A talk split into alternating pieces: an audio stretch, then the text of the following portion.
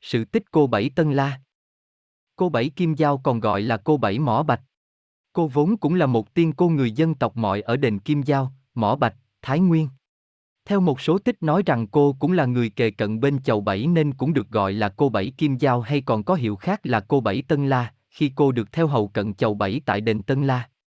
Tương truyền rằng cô cũng là vị thánh cô có công giúp người dân mọi biết trồng trọt chăn nuôi rồi cô cũng có công trong cuộc kháng chiến chống quân xâm lược phương Bắc. Vậy theo một số tài liệu thì chính xác cô Bảy là cô Bảy Kim Giao hay cô Bảy Tân La, theo hầu chầu Bảy Kim Giao, chứ không phải là cô Bảy Tân An, theo hầu ông Bảy Bảo Hà, như một số người vẫn nói.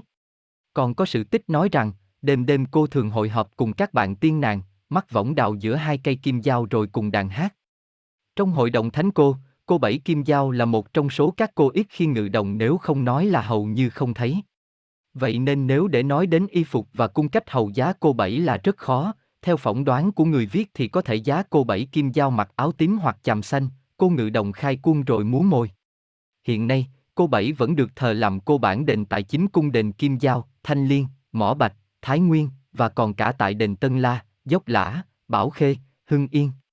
Khi hầu tráng mạng đến giá cô Bảy Kim Giao,